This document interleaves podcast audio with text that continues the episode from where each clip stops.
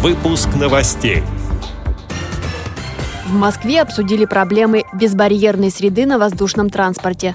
Специалисты Краснодарской региональной организации проверили улицы города на доступность для инвалидов. В Воронежской местной организации прошел творческий вечер. Краевой турнир КИСИ по скайпу впервые состоялся в Перми. Далее об этом подробнее в студии Анастасия Худякова. Здравствуйте! Федеральном агентстве воздушного транспорта прошло расширенное совещание. На нем обсуждали проблемы доступности для инвалидов объектов и услуг авиатранспорта. На встрече присутствовала вице-президент ВОЗ, международный технический эксперт в области формирования безбарьерной среды для людей с ограничениями по зрению Лидия Абрамова. Она отметила, цитата, «Еще остаются нереализованными существенные элементы доступности таких объектов для инвалидов по зрению. Так, аэропорт Шереметьево не полностью доступен для отдельных категорий инвалидов, в том числе для инвалидов по зрению. К сожалению, к проверке о соответствии объектов требованиям доступности аэропорта не привлекались специалисты и эксперты Всероссийского общества слепых. Такая же ситуация сегодня с организацией обучения персонала Шереметьево.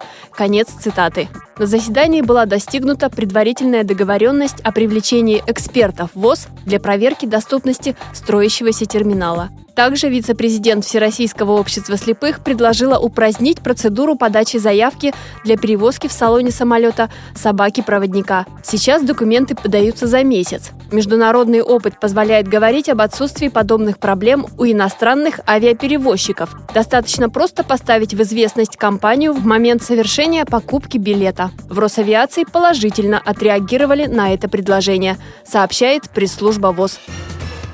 Экспертная группа Краснодарской краевой организации Всероссийского общества слепых и представители региональной власти проверили пешеходные и подземные переходы города на доступность. Как отметил председатель организации Юрий Третьяк, в Краснодаре за последние три года много сделано для незрячих и слабовидящих жителей. Но бывают и нарушения, когда тактильная плитка укладывается неправильно, упирается в железное ограждение, не выдержано расстояние или неправильно указаны повороты. По итогам рейда мэрии и подрядчикам рекомендовано устранить выявленные нарушения. Сегодня на Кубани только 30% объектов транспортной инфраструктуры, остановки, пешеходные переходы, тротуары и парковки признаны доступными для инвалидов. В Краснодаре эта цифра составляет 40%.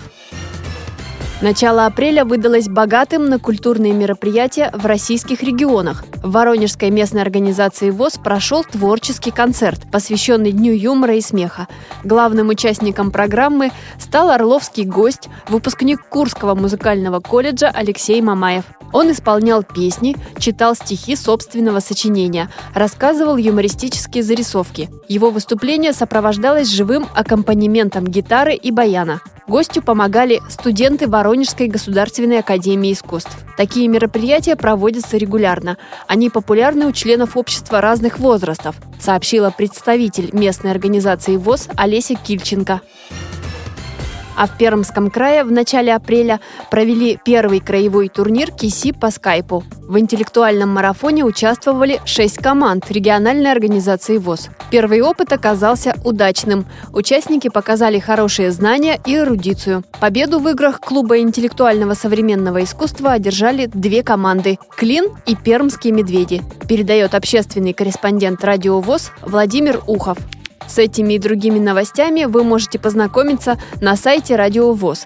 Мы будем рады рассказать о событиях в вашем регионе. Пишите нам по адресу новости собака ру. Всего доброго и до встречи!